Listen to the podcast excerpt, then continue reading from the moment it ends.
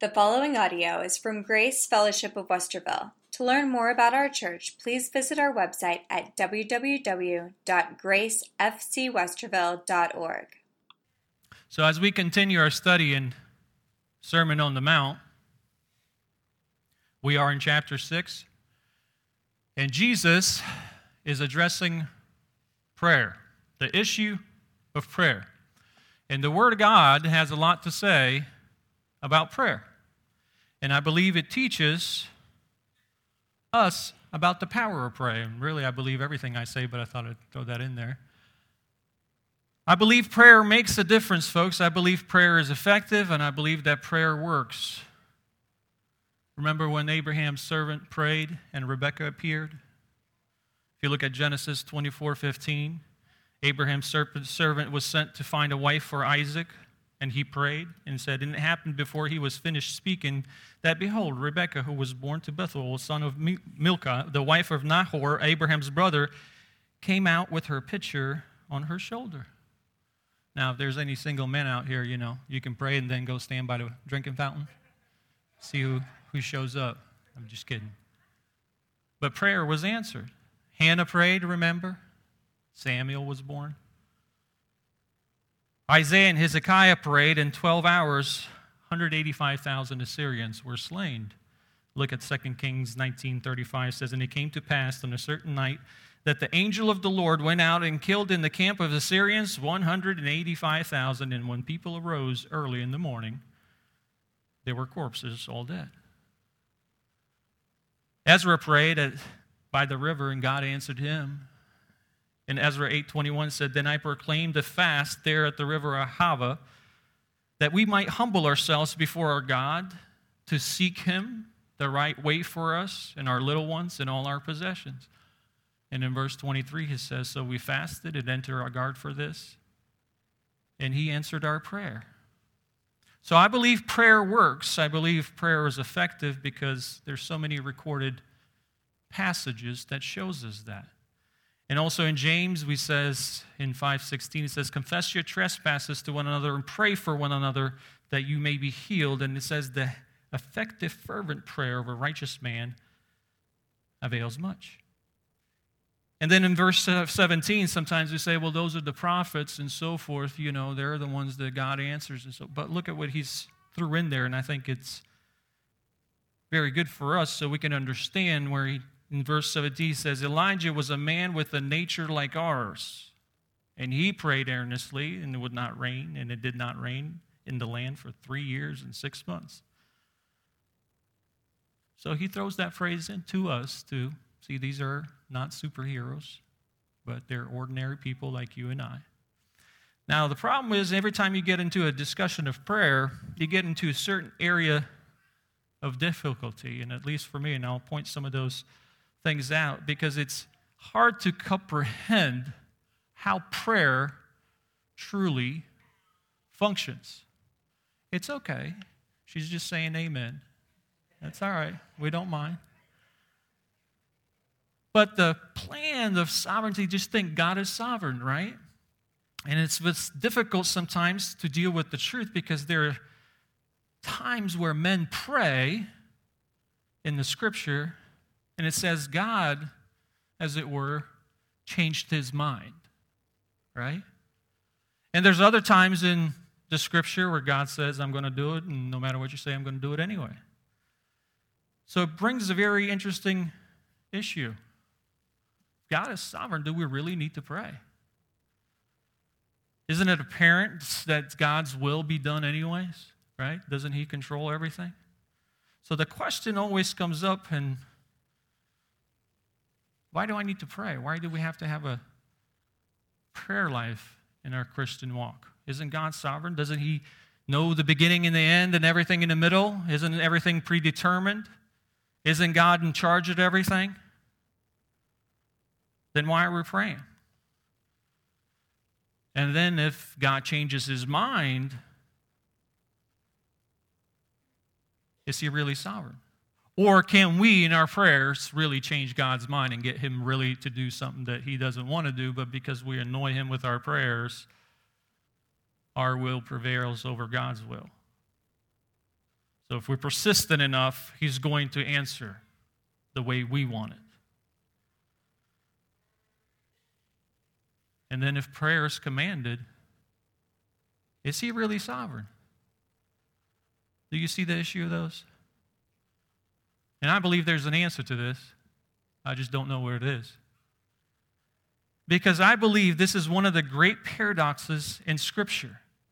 And what this tells me that in the mind of God, it's infinitely beyond my own mind. It's impossible for us to solve, but not for God, folks. Not for God. The majesty of God, the incredible gap between the best of human thinking and the knowledge of God is, you know, his ways are not ways, are our ways. It's illustrated that we have no ability to resolve such apparent issues which in, appear to us, which are contradictions, right? But there are no contradictions in the mind of God. And it could be illustrated in so many ways. Folks, let me ask you this. Who wrote, we're studying the book of Matthew. Who wrote Matthew? Probably get two answers. Some will say Matthew, some will say the Holy Spirit. Well, which one's right? Matthew and the Holy Spirit? So what was it? Matthew writes down a verse, then the Holy Spirit writes down a verse, and they alternate? Or was Matthew nothing but a robot and Holy Spirit just dictated things through him? The answer is no. Because as you read the Gospels, each one of them is a little different because it has Matthew's heart, soul, Matthew's feelings, Matthew's vocabulary. But it's the Holy Spirit, too. So in our mind, it can't be 200%, right? It can't be 100% Matthew and 100% Holy Spirit. If I'm going to ask you who lives your Christian life, people always use Galatians 2:20 and they say, "I've been crucified with Christ. It is no longer I who live, but Christ lives in me." But yet Paul says in 1 Corinthians 9:27, "But I discipline my body and bring it to subjection." When I have preached to others, I must shoot myself, not become disqualified. So who's doing it? Who's bringing it to subjection? How can it be all of me and all of him? Can't be in our reasoning. And I ask you if Jesus was man or Jesus was God? And the answer is yes. You know, it's one, one of those questions is, is it colder in the mountains or colder in the winter? The answer is yes. He is God 100%, He is man 100%, and it's a paradox. Let me ask you another question How did you become a Christian? A lot of people say, Well, I was chosen before the beginning of the world, God knew. Everything was predetermined. He wrote my name in the Lamb's book of life. And then I ask you, how did you become a Christian? You say, well, I came and chose Jesus Christ. And it's interesting in John 6 44, Jesus says, No one can come to me unless the Father who sent me draws him in, and I will raise him up on the last day. But at the same time, we find words of Jesus in Matthew 23 37 says, Oh, Jerusalem, Jerusalem, the one who kills the prophets and stones those who are sent to her, how often I wanted to gather your children together as hens gather their chicks under her wings, but you were not willing. What do you mean? You said you're drawing them in. They're not willing?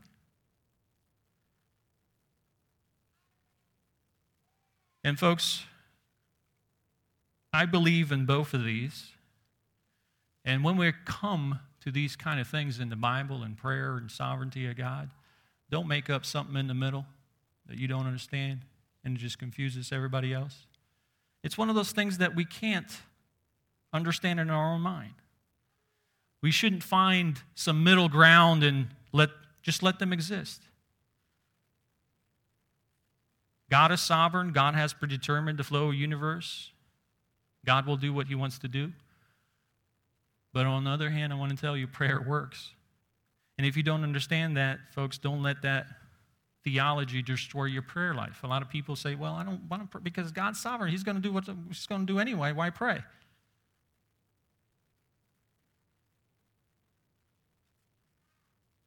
Why pray? Because Jesus, being the Son of God, spent most of his time in prayer. He went away from the di- disciples and prayed. And he said in Luke 18, 1 said, Then he spoke a parable to them, and that men always ought to pray and not lose heart. In 1 Thessalonians 5:17, Paul says, pray without ceasing. Folks, it's interesting that disciples spent three and a half years with Jesus, walking around preaching and sharing the gospel, sharing the good news, and so forth. And it's interesting, you don't find them asking, Jesus, can you teach us how to preach like you do? Teach us how to heal people. Teach us how to witness properly. They don't ask any of those things. They don't ask, how do you get more followers on Instagram, like? But they do ask one thing. In Luke 11 1, he said, Lord, teach us to pray. Now, this is exactly what he's doing here in Matthew 6 in the verses we're going to look at uh, 9 through 13. But really, we're just going to kind of have a overview of this because last sermon was not completely finished. It was a real long one, so I broke it up. So this is the last part of last Sunday's sermon, okay? So he, and I want to also kind of say uh, we refer to this as the Lord's Prayer, but technically that's not 100% correct because it would be impossible, you know, for example, for Jesus to pray, forgive our debts as we forgive others, and so forth. So this is a more disciples, or he's given us a model prayer for his disciples and people listening in the, that time. So technically, it's not a Lord's Prayer in a sense, but it's a prayer or a skeleton for us. And he starts in verse 9 and says, In this manner, therefore, pray. Our Father in heaven, hallowed be your name. Your kingdom come, your will be done on earth as it is in heaven. Give us this day of our daily bread. And forgive our debts as we forgive our debtors. And do not lead us into temptation, but deliver us from the evil one. For yours is the kingdom, and the power, and the glory forever. Amen. And again, today I just want to kind of give us of overlook of what we discussed because prayer is, we talk about it, we hear about it, but it's misunderstood. And we are weak in our prayers. And believers must learn how to pray. And the reason we need to do that so we can experience the fullness of communion that we could have with God. And this is a marvelous pattern of prayer will teach us to do that. Because, folks, if we don't know how to pray and we don't know what to pray for, then it does little good for us to pray, doesn't it? So he was telling them their religious life isn't inadequate. And again, he puts three illustrations giving, fasting. Giving was not proper, was studied later, fasting is not proper, but he's saying your praying is not proper. And what he's doing is he's reaffirming here. Remember, I was telling you kind of difficult to come up with the outline. So, and remember, Jesus said, I didn't come to destroy the law and the prophets. So he's reaffirming what really in this prayer already is illustrated in the Old Testament. There are conditions of being a child of God and being in His kingdom. And as I said last Sunday, the greater emphasis out of those three He places on prayer. And out of those three, prayers more important, folks. Because giving is important, but you're going to not going to give properly only when you unless you have proper communion with God, that's when you're going to start properly giving. And right? And fasting.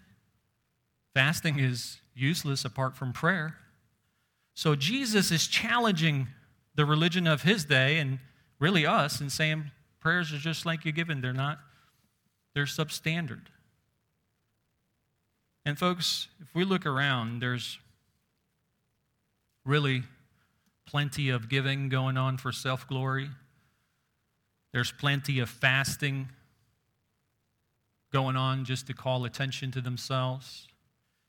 And there's plenty of praying going on that doesn't recognize the biblical, basic biblical divine standards of a true prayer.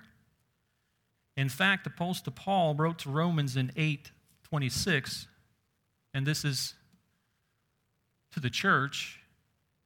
So this is on our side, not this is after Jesus. And this is what he says to the Romans church. Likewise, the Spirit also helps in our weaknesses, for we do not know what we should pray for as we ought. But the Spirit Himself makes intercessions for us with groanings which cannot be uttered. We not know what to pray for as we ought. Saying two things you don't know how, or you don't know what. Therefore, the Holy Spirit makes the intercessions for us. In other words, God is always aiding our prayers because we don't know how to pray or what to pray. Folks, and we have the same problem as those Pharisees of that day. And when we get into the actual prayer where it says, Our Father, hallowed be your name, we'll, we'll compare that to our everyday church. What's happening? How does that relate to our church? So he gives them a corrective and corrective to fasting, but he again, he hits very specific on prayer. Why does he hit on there? Why is he pointing this out? Because as I said last Sunday, in the Jewish religion and just Jewish nation, they had given a place of priority in their prayer life. Prayer was really, really important.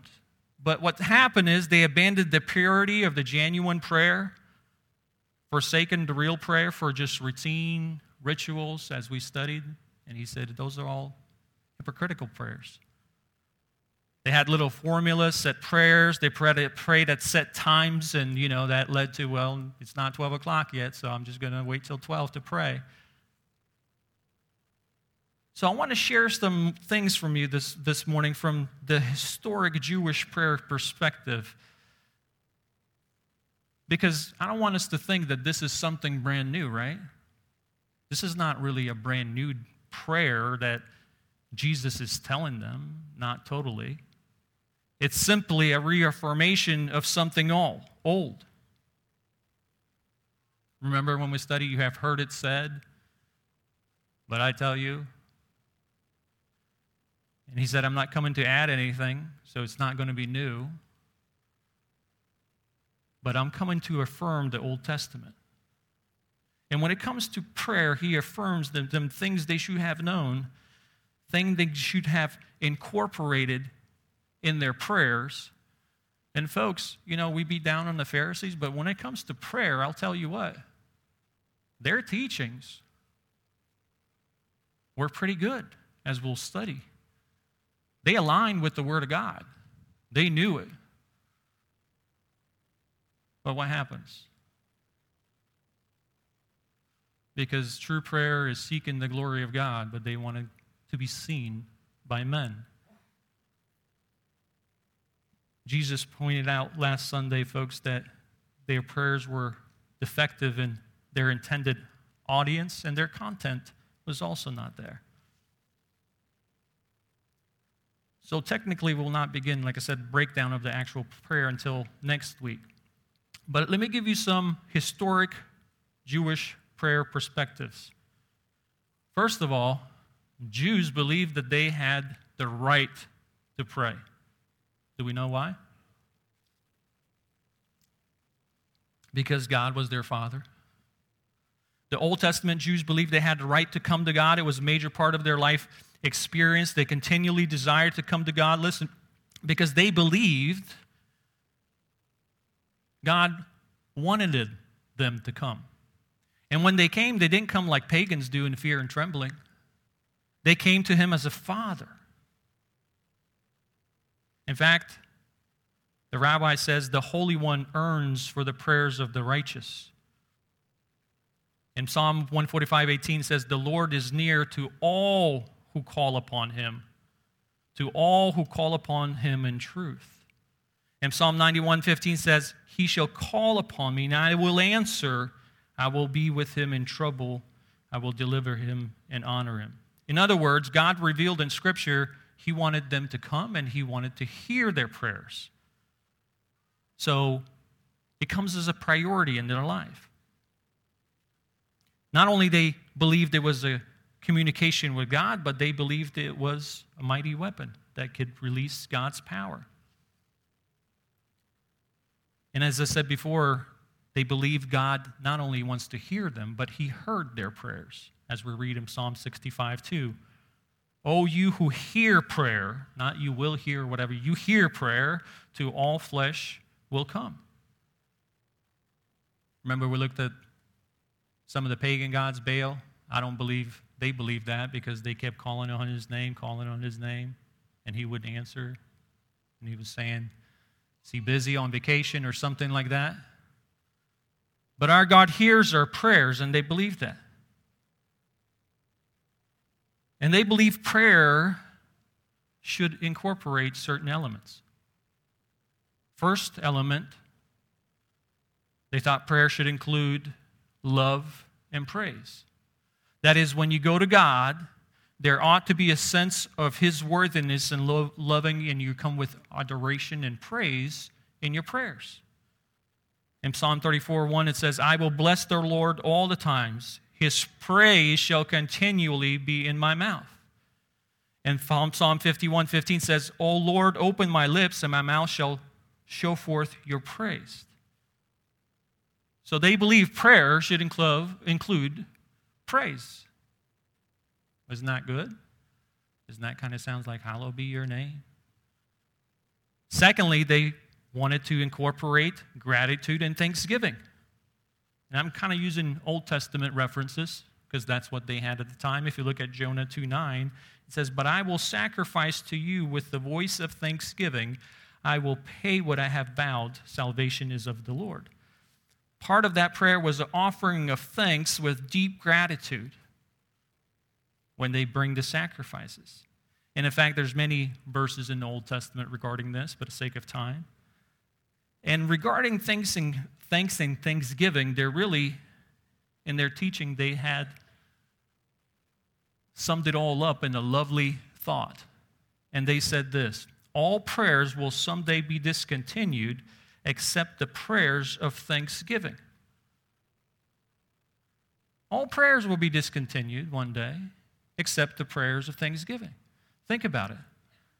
When that day comes, we have nothing more to ask for but we'll have everything to be thankful for. So they believed incorporating thanksgiving. Thirdly, when they believe when they come to God, there should be a, a, sense of God's holiness, a sense of reverence. Don't just show up with His presence like you don't treat Him as a buddy. They did not treat God as if He were a man. And I believe it demonstrates in Isaiah 6 as he comes into view of God, he lists, sees this tremendous picture of God lifted upon his throne. His robe fills the temple.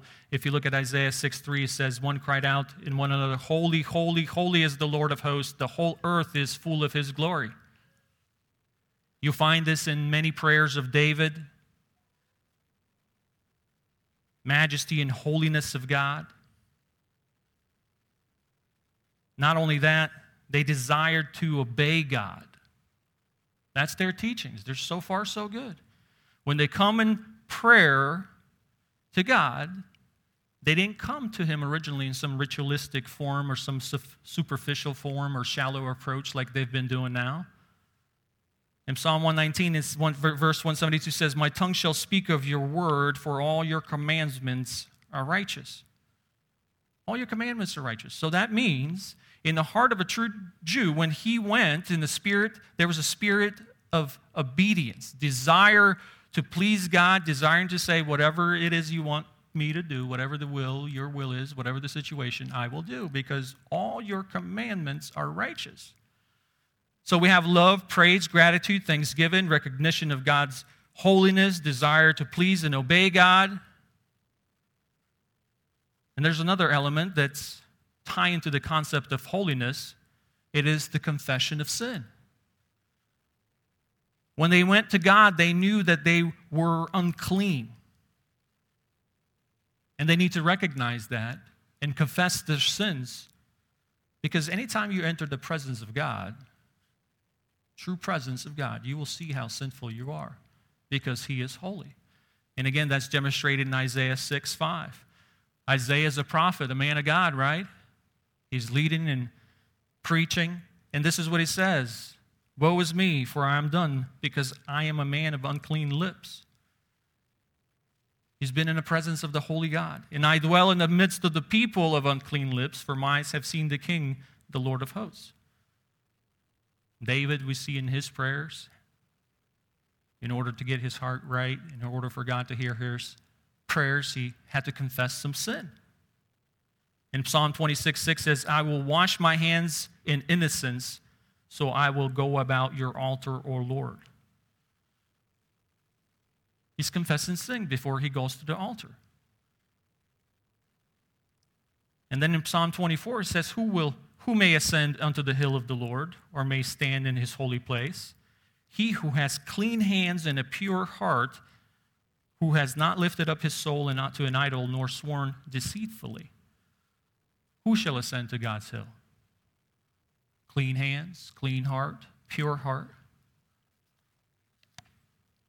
And again, in order for your prayer to be effective, as we looked in James, if you look again in 516, it says, Confess your trespasses to one another and pray for one another that you may be healed. The effective, fervent prayer of a righteous man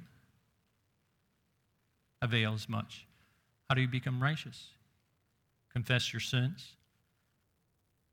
And Jews used to pray that way. And they really believed that the pure heart, when coming to God in pure heart and praying, will overturn his wrath. They also believed that their prayers are to be unselfish.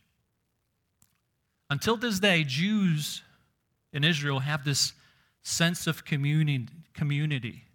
And I don't think we fully understand it. They had a sense of this national nation. And again, we could see it being used prideful. We're the sons of Abraham and so forth. They had this, but they had the sense of community.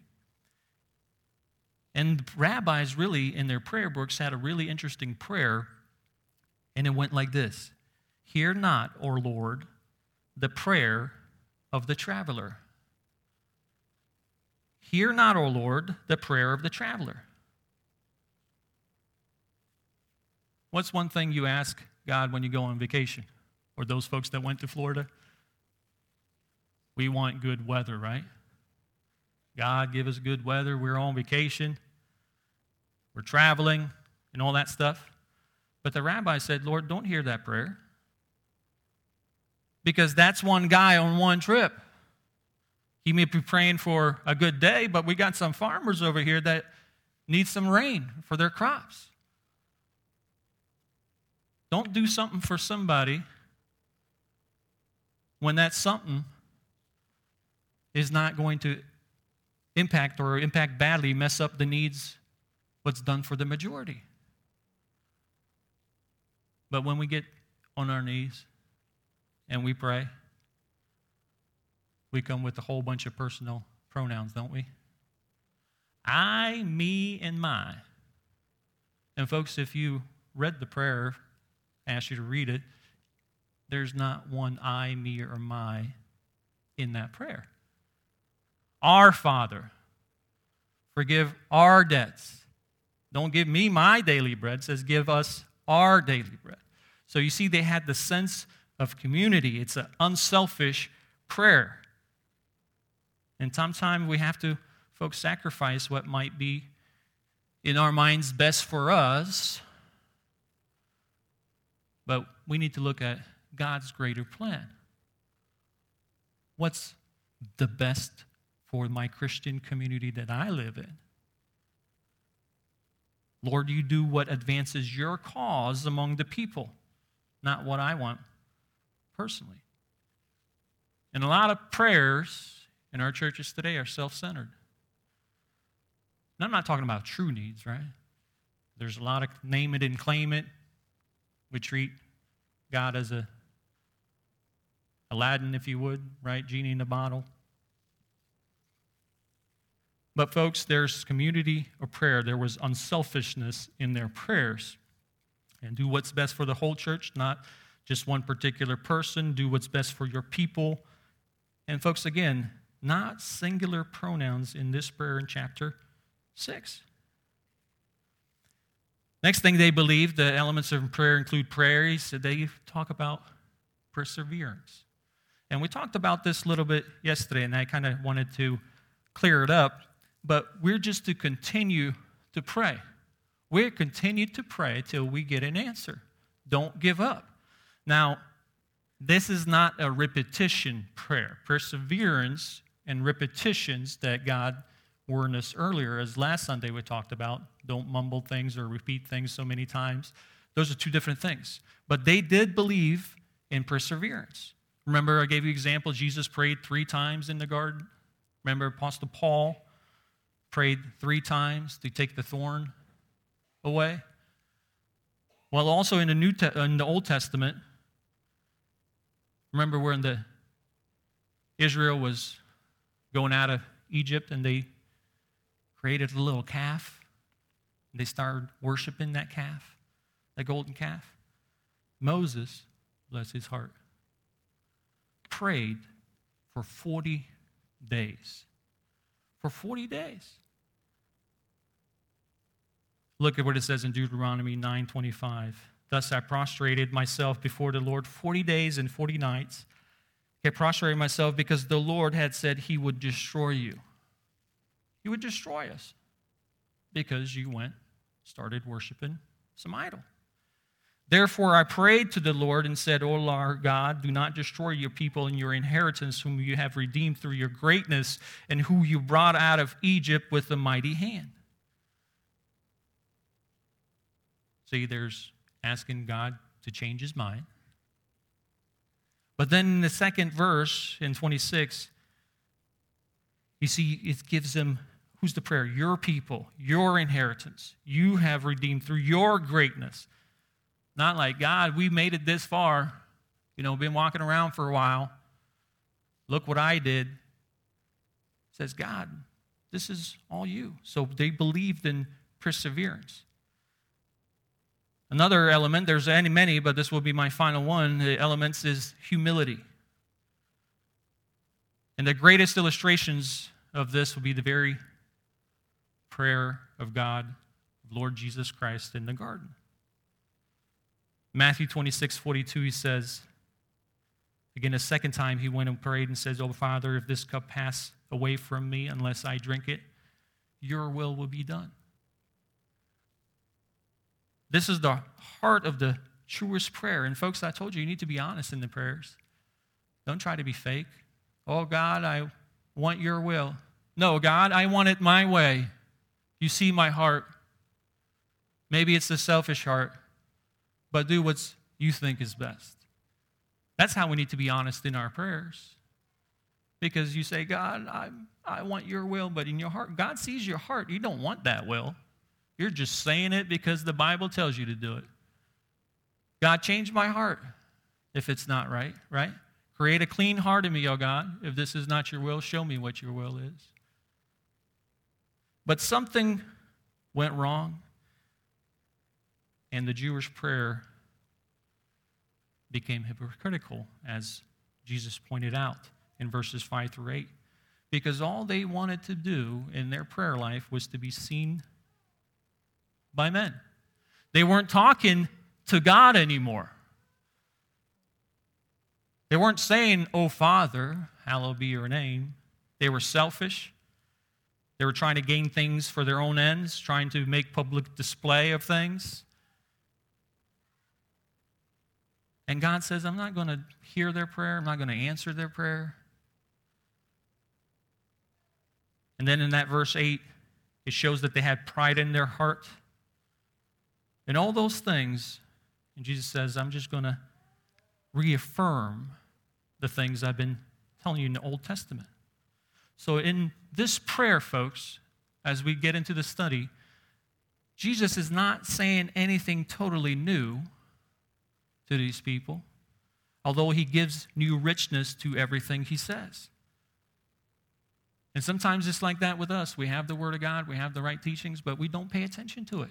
It's right there. Why? Because we don't study God's Word as we should, and that's what they weren't doing. Go back to God's Word. Folks, our prayers when we talk to God, right? We're talking to God. How do you think God talks back? Right here. Oh, God, I don't know. It also teaches us how and what to pray for, right? So we can pray properly. And again, when God answers our prayers, it shouldn't be a surprise. Oh, God answered. It should be God, you should be surprised when God does not answer our prayers. So he's just reinstating these basic truths that already they had. And what's interesting to me is not only it was in the Old Testament, it was in their own traditional teachings. So not only they were ignoring the Word of God, they were ignoring their own traditional teachings, which really aligned with the Word of God too. And folks, let me add another footnote here. Even though the Lord gives us this instructions on how to pray, instead of taking this prayer and using it to learn how to pray, a lot of churches just recite it, right? We just recite the prayer. And I can remember my life when I just recite the prayer, but that's not the point here. Folks, uh, uh, there's people that say, I believe this prayer is to be recited at certain, you know, certain ceremonial church events or whatever. No. I don't believe that. I think it's fine to recite it, uh, just like you read any part of the Bible to remember it. But I'll give you several reasons so we all kind of on the same page why it's not to be recited. Number one, this prayer is only recorded twice in the scripture, what we call the Lord's Prayer, here in Matthew and in Luke 11. And folks, it differs in both places. They're kind of the same, but the words are different. Now, if God wanted us to recite this prayer, wouldn't He give it exactly the same? And one, He says, Forgive us our debts. And the other one says, Forgive us our trespasses. In other words, if I would have wrote a routine prayer, wouldn't I at least write it the same way? Would my teaching be consistent here in Sermon on the Mount? And then when the disciples asked them to teach us to pray?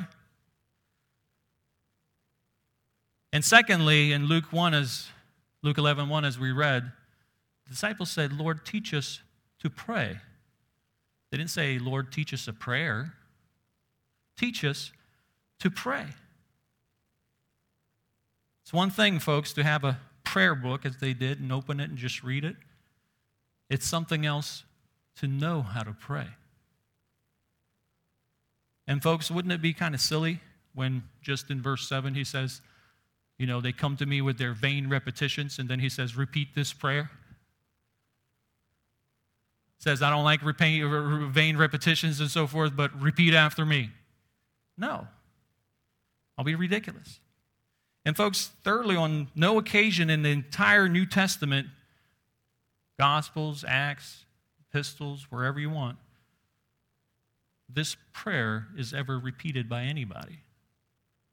It's not a prayer that we should just recite, it's not to be made a ritual. What it is is a model for every prayer. It's a model. It's a skeleton which you are to put meat and bones and flesh. And as we'll go through the study, you will see. For example, when I prepare a sermon, I try to create an outline, right? And then I put meat on it. If I came here and just read you my outline, My sermon would probably be five minutes and you'd be all happy, but you won't learn very much. It's a skeleton. You got to put flesh and bones on it. And what Jesus is doing this is giving us the basic elements of prayer, an outline. And folks, you know, the reason I say I keep repeating this prayer is just now that I'm studying it more deeply, I'm kind of stuck, like, because it just says so much here. You know, this prayer I would compare to a perfect sermon, right? It's short and it says everything that you need to say. No human mind would be able to come up or capable of coming up of this prayer that Jesus gives us the model or pattern for praying. So now, if we memorize it, it's okay to memorize it, get in your head, just as an outline. You will see that this prayer is very tremendous. So I ask you to look and read it, right? And then you would see that every line, every, every, everything there is, is always focused on God. So, for example, we can approach it one way. It says, for example, our Father. What is that talk, talks about? That means father child relationship. Hallowed by thy name, deity, worshiper relationship to God. The kingdom come. He's the sovereign and we, we are his servants. The will be done. We're, he's the master. We're the servants. We're doing his will. Give us a daily bread. He's our benefactor. He provides provision for us. He's the Father, loving Father that provides for us. Forgive us our trespassing. That talks about the Savior sinner relationship. Lead us not into temptation. He's our guide. Or we can approach it, says Father, that's the family spirit. Hallowed by thy name, reverent spirit. We are to kingdom come. We are loyal spirit. We're waiting on that kingdom. We'll be done. That means we're submissive, submissive spirit. Again, give us our daily bread. That's dependent spirit. Forgive trespasses. We to have repentant confession of sin spirit. Thine is the kingdom and the power. Folks, that's the confident spirit, triumphant spirit. He's coming. All glory to God. What's the purpose of prayer? Hallowed the name of God. To bring His kingdom. He's the God, He's the King. given bread, provision, pardon our sins, pardon. There's so many things, and they all revolve around God, not us. His kingdom come, not my kingdom, right? Your will be done. So, what's my job? To make sure that is happening here on earth. His will is always gets done on heaven. Does his will always get done on earth? No. But if we're servants, that's what we're out to do. Again, folks, only in the mind of God, and I don't want to kind of repeat myself, but folks, this prayer, only God could have conceived this because there's so much far reaching, incredible thoughts compressed into this little tiny section of Scripture. And I'm telling you, no man could have done it. So, folks, if you think prayer is all about you, you missed the point. You missed the point. Prayer is not about you, not about your wants, not about your needs. As we read in John 14 13 last night, uh, last Sunday. And whatever you may ask in my name, I will do. And that's when we typically stop, right? He's the genie in the bottle. No, that the Father may be glorified in the Son. And the reason we pray, you pray, and God answers is to put Himself on display, folks. God is the only one that deserves any kind of glory. And, folks, when we pray for somebody that's not saved, we come to God and we pray, relative, friend, we want them to be saved, and God saves that person. It's not for your sake, it's not for their sake, it's to show the power of salvation comes through God. And when we pray to have a physical need or material need met, it's not because God wants you to have it. It's not because you need it. Is that that you may see that God meet needs and his name be glorified. And it's interesting, this whole prayer, again, is about God. And adoring God, giving him praise, thanksgiving. Look, a prayer begins, Our Father in heaven. That's adoring God, isn't it? And it ends with, For yours is the kingdom and the power and the glory forever. What does it end with? Also adoring God. And everything in the middle is about God. So God is saying, don't stand in the streets, don't stand on the corners, don't stand in the synagogues to be seen by men, but go in secret. Your Father sees what's in secret and He'll reward you. And then He instructs them or reminds them how to pray. And that's what we'll get into next Sunday. In all prayer, folks, if you get anything out of today, this is what I want you to get. Prayer is not about you. Prayer is all about giving God the glory. And if you don't get that, I said about 50 different ways, you should. Write it down. Prayer is not about you. Prayer is giving God the glory, to display his glory for us. Let's pray.